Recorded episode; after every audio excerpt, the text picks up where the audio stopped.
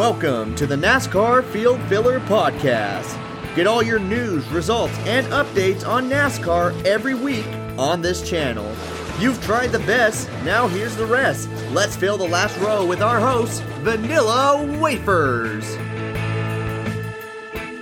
What is up, everybody? Welcome to the back of the field. This is Vanilla Wafers, and thank you for tuning in to the Field Filler Podcast. The 2020 season is in the books. We just had our race at Phoenix Raceway, and we have ourselves the 2020 champion, and that is none other than the 2016 Rookie of the Year, Chase Elliott, getting his first championship of his career. Woo! Big victory right there. This has been the first time that I have seen one of my favorite drivers win a championship all the way back from well, shoot, actually, I've never seen one of my favorite drivers win a championship. I always was a Jeff Gordon fan, and I started watching in 2002, and I never got to see him win a championship. And then I went for Chase Elliott and then William Byron, and finally, Chase Elliott gets his first championship, and probably the first of many judging by how the 2021 schedule looks like and how well he's done at those certain types of tracks, it's going to be very interesting to see. But let's look at the final results and let's see where the other chase drivers finished. And also, let's look at some ups and downs and what we've learned from the 2020 season. It is time to do a full review of NASCAR.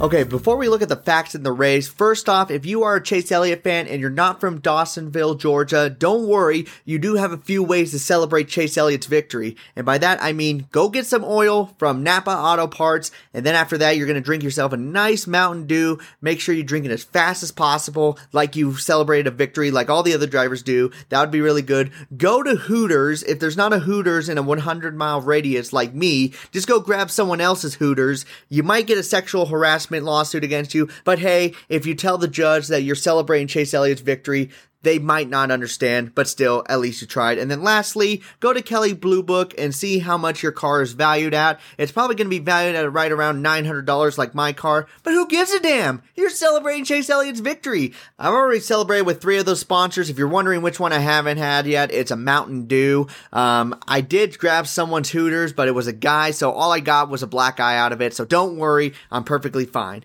But other than that, let's look at the final results here at Phoenix Raceway. We had 19 lead lead changes amongst nine different drivers, only four caution laps for 27 laps. The championship four drivers started in the first two rows. However, Chase Elliott failed pre-inspection twice, which sent him onto the back, so he looked like the outside looking in on winning this championship because he had Brad Keselowski, Joey Logano, and Denny Hamlin leading them off to the green flag while he was back in 39th.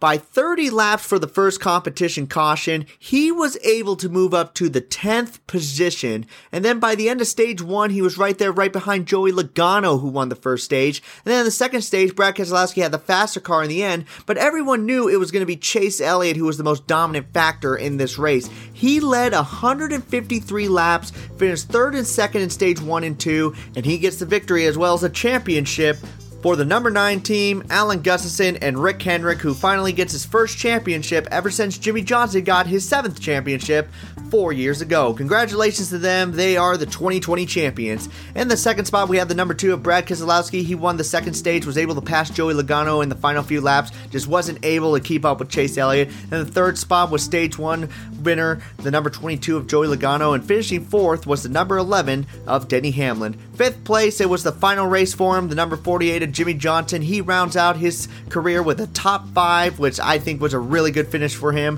Finishing sixth, we have the number 12 of Ryan Blaney. Seventh place is the number four of Kevin Harvick. Eighth place, we have the number 21 of Matt DiBenedetto. Ninth place going to William Byron, and also it was Chad Knaus's final race on top of the pit box, so he will now be going to the director of competition for Rick Hendrick. And rounding out the top 10 was the number 19 of Martin Truex Jr. Finishing 11th, we have the number 18 of Kyle Busch. Finishing 12th is the number 1 of Kurt Busch. Finishing 13th, we have the number 10 of Aric Almirola. 14th is the number 14 of Clint Bowyer, who raced his final race in the Cup Series. Finishing 15th is the number 43 of Bubba Wallace. Finishing 16th is the number 88 of Alex Bowman. Finishing 17th, actually the highest finishing rookie, that is the number 95 of Christopher Bell. Finishing 18th is the number 8 of Austin Dillon. Finishing 19th, another rookie, the number 8 of Tyler Reddick. And rounding out the top 20, the number 17 of Chris Buescher. Not really some noticeable drivers who finished around here in the back. We had Matt Kenseth finish 26. 27th goes to Ricky Stenhouse Jr. 31st goes to the number 96 of Daniel Suarez, the top finishing open charter car. And then we had Ryan Preece with a lot of troubles finishing 34th. And then the field filler, the double zero of Quin Houff, finishes his last race of the 2020 season, only completing half the laps in the 39th position. And by far, one of the most infamous field fillers in the last few years. And that is your final results here at Phoenix Raceway. So a few ups and downs from this race. We're going to go through it. Definitely one of the bigger ups was seeing the playoff drivers all be in the top four, all competitive throughout the entire race. Denny Hamlin was the only one who did not lead laps in this race. He just did not look good in the playoff races. Uh, yeah, he did get that victory at Talladega, but that was really the only time he performed really well. So I really didn't see him run that well in this race. He actually did a lot better than I thought he would. I thought he was going to be around 7th to 10th. And it's really cool to see the playoff drivers duke it out there near the front. I mean, it wasn't like one driver took off and stayed away from everyone else. Maybe at the end it was Chase Elliott, but it really, Joey Logano, Brad Keselowski, and Chase Elliott were all really close to each other there in the middle of the race. So that was really, really good to see. The down of that is they were such the class of the field that nobody else was a contender to win the race. And I, we really don't see that too much. I think we saw that in 2018. But before that, you usually have someone like, oh, Jeff Gordon or Kyle Larson that was in there flirting for the victory. And it kind of sh- uh, shook up a little bit of the other playoff drivers. That did not happen in this race at all. Yes, there was multiple leaders in this race, but the one who led the most laps that was not a playoff driver was the number 10 of Aric Almirola with seven laps. That's a bit of a bummer because it's almost like everyone else was almost a field filler in this race. It was like everyone cares about these top four. Who gives a damn about the other guys except Jimmie Johnson because it's his final race. Another down, and I was so afraid that they were going to do this, but at the same time, I'm not surprised. And that is NBC comparing NASCAR to every single sport, every single chance they could.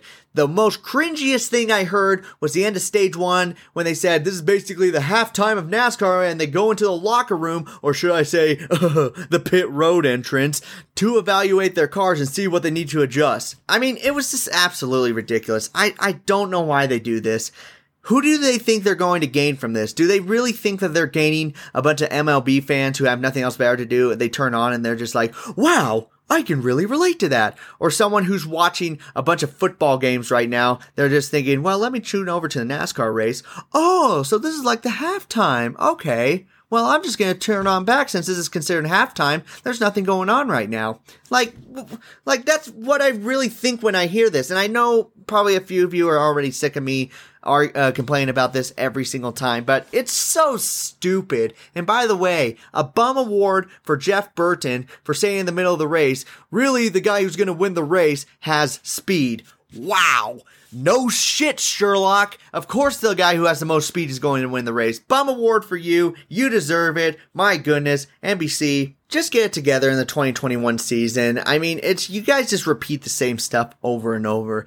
I do too, but I'm making about like three cents an episode on this. You guys are making a few grand and you have millions of people listening. I mean, you guys gotta do a little bit better than me. And then another down that I wanted to talk about was the fact that Phoenix was raced earlier this year and they're going to keep doing that uh, starting next year. I really feel like the championship racetrack should be one that nobody's went to yet. You can't test on it and it's just saved just for the final race so people are not 100% prepared or they have an idea on how the racetrack's going to be. I like the idea that Homestead had. You never raced at it at all until that final race. That was really cool to see. Now granted the track wasn't the most exciting one to run at. I mean mile and a half tracks are usually not the best. But at the same time, Phoenix is not the most exciting one either. I mean, we only had four cautions in this race, and three of them were caused by NASCAR, and one was caused by a field filler, James Davison, which, by the way, James Davison, uh, you're in IndyCar and you're in NASCAR and you're finishing in the back for most of those races. My friend, thank God you got sponsorship because that's the only thing that's saving you right now. However, going back to this race, this kind of worries me and worries a lot of fans on how Phoenix is as a championship race. It's not the most exciting race in the world, and that's the thing that a lot of people were kind of fearful about this. If you had something like Martinsville or Bristol as a final race, oh hell yeah, that'd be the most exciting thing. However, I do understand why they've done this for Phoenix. Phoenix has done a lot of adjustments for the racetrack. It's really set up for the fans, and also it's in a warmer area. But if that's the case, I mean, I would like to pick a track that has a little bit more excitement. Maybe Las Vegas in a sense. I feel like Las Vegas has really been a real good mile and a half track, or maybe even Nashville. Nashville's a little bit of a unique track. I mean, you're going to be having the championship ceremony over there. Might as well put it right there. Phoenix, I, I don't know what it is about Phoenix. Phoenix just doesn't seem like the most exciting race. I mean, you don't really see the most passing in the world, and you really don't see too much action compared to other tracks that are about a mile or lower. Maybe a little bit more than Richmond, but Richmond has its own problems that it has to deal with. But for some reason, for me personally, uh, Phoenix just does not seem like the most exciting track in the world. We'll see what happens. Maybe next year it's a little bit more exciting, or maybe when they introduce the Gen 7 car. But after seeing this race, I mean, yeah, there's a little bit of battling going on with the Championship 4. Other than that, there wasn't really much other excitement going on. So there's that. Now, the biggest up that came out of this weekend was honestly the fact that Chase Elliott became the champion because you want to know something very interesting? I just looked at this.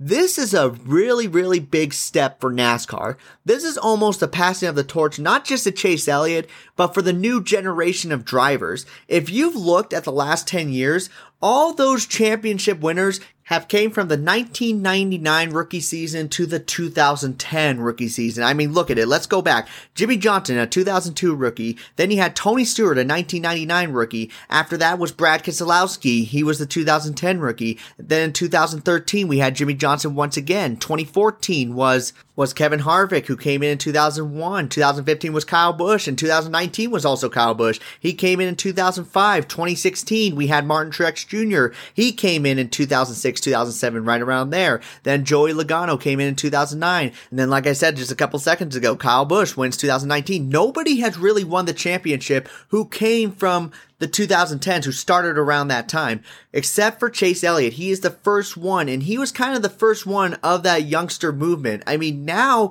we kind of see drivers who have an opportunity to really excel in NASCAR who are not from the early 2000s. I mean, you got Chase Elliott now, you got Kyle Larson coming back. You also have drivers like Bubba Wallace who's moving to a different team. Christopher Bell's going to be moving up. Tyler Reddick, give him a couple years. You're going to have the rookie Chase Briscoe. You got this whole new movement of young guns that we have been waiting for a long time. Ryan Blaney's another one. Maybe even Matt Benedetto. This is a big thing for NASCAR and it's a really big step towards the right direction. You want to bring in new fans. You want to bring in kind of like that new setup for racetracks and stuff. You get the new drivers start winning these championships and we get a whole different ball game. And I'm really, really excited for this because we've been relying on a lot of the 2000 drivers. And now that they're leaving, we needed some newer guys to step in. And finally, we got someone like Chase Elliott, who's been running near the front for so many years, finally puts it all together. The only thing that this newer generation is missing right now, because they got talent, don't get me wrong, they got a lot of talent, they got a lot of money with them, they got sponsorship with them, they just don't have too much personality. I mean, Chase Elliott, he's kind of like his father you know, that clean cut driver, but also at the very time not afraid to be aggressive. Really other drivers like Alex Bowman, William Byron, who I hope that they start doing really good. Ryan Blaney, uh, those guys don't really stand out too much as far as like interviews go or speaking their personal minds. They're mostly just kind of like almost robotic in a sense. And I hope as time goes by, they start developing their own character. I think that's the only thing missing right now. These drivers need to develop a little bit more character. If someone like Bubba Wallace starts, uh, doing really well now. He has a great personality. If Matt DiBenedetto, everyone loves him. The other drivers, they just need to pick it up a little bit. And if they start developing their own character, that's going to be awesome. But this is really, really big for NASCAR. If Chase Elliott can keep this momentum, which I think he absolutely could. I mean, we have nothing but short tracks and road courses now uh, making up one third of the schedule instead of like one eighth of the schedule. So he has an opportunity to go on a big swing like Jeff Gordon or Jimmie Johnson did back in the 90s or 2000s. He has the opportunity to do that. And I hope some other drivers really pick it up as well. But what I'm hoping is the thing that we cannot have right now is someone like Kevin Harvick, Brad Keselowski, Joey Logano, and Denny Hamlin, even though they're great drivers. Don't get me wrong. I don't want these drivers to just disappear. I just don't want them to be the only ones dominating the next few years. Because then at that point, who do fans have to go for? The guy who couldn't compete against the greats until they retired? Nobody wants that. So just some big things that could be happening in NASCAR, and it could be starting right now after this finish here at Phoenix Raceway with Chase Elliott.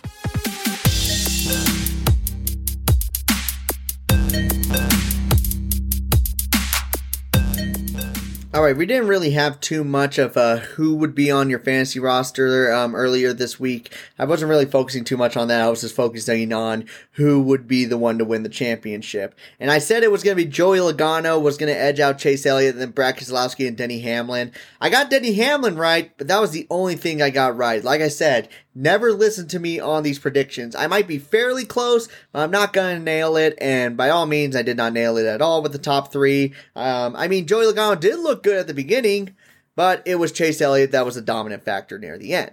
And then also the other drivers, I mean, Kevin Harvick, I think um, for the fact that he missed the chase, it kind of really messed with him, even though they said it didn't. I mean, he was never really up front.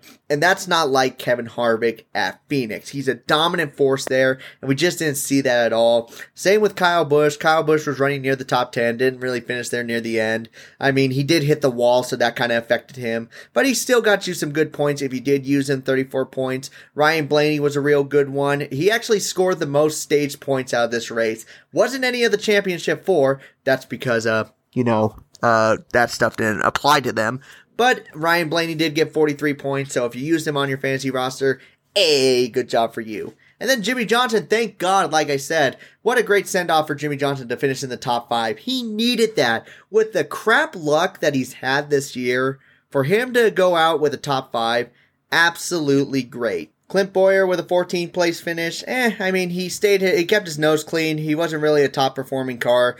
But you know what? That's kind of been Clint Bowyer. He's been able to do really good at a certain amount of races, but for the most part, he's kind of like Aric Almirola. Right there near the front, right around the top 10 area. That's how he's been throughout his career. A really good, reliable driver to have. I'm really excited to see him in the Fox booth. I think the biggest fantasy bust ending out this year was the number 88 of Alex Bowman. I thought he was going to do really good in this race, and he gets a 16th place finish.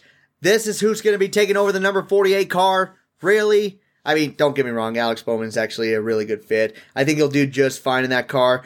But damn, just to be the worst Hendrick driver of the weekend, that usually belongs to William Byron, not too much Alex Bowman, but it is what it is. But that's really all we had really to talk about as far as fantasy um, racing went for these guys. I mean, we I know not many people were mostly focused on that. However, we will make sure during the Daytona 500 we'll do a lot of research to make sure when that happens. What is that? Only like 90 days away. Pfft, we got plenty of time.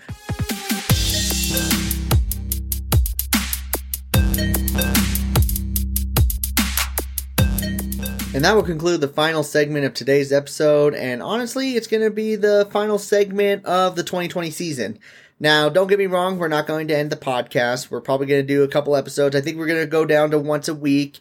However, I do got some special stuff planned for this podcast. I do know that you guys really do like the storytelling. I mean, I saw when we did the uh, Spooktober, some of the craziest crashes in NASCAR history, as well as one of the most dangerous racetracks in NASCAR. You guys seem to really like that, and I feel like I'm going to be doing that for certain drivers, maybe the rise and fall of certain drivers. Also, we're probably going to do a look back on the 2020 season, some memorable moments, and then we're also going to keep track of a bit of news. So the podcast is not going anywhere. It's just going to be a little bit of change for the off season, and I really go- hope you guys stick around and you guys really do enjoy that because it's going to be a lot of fun.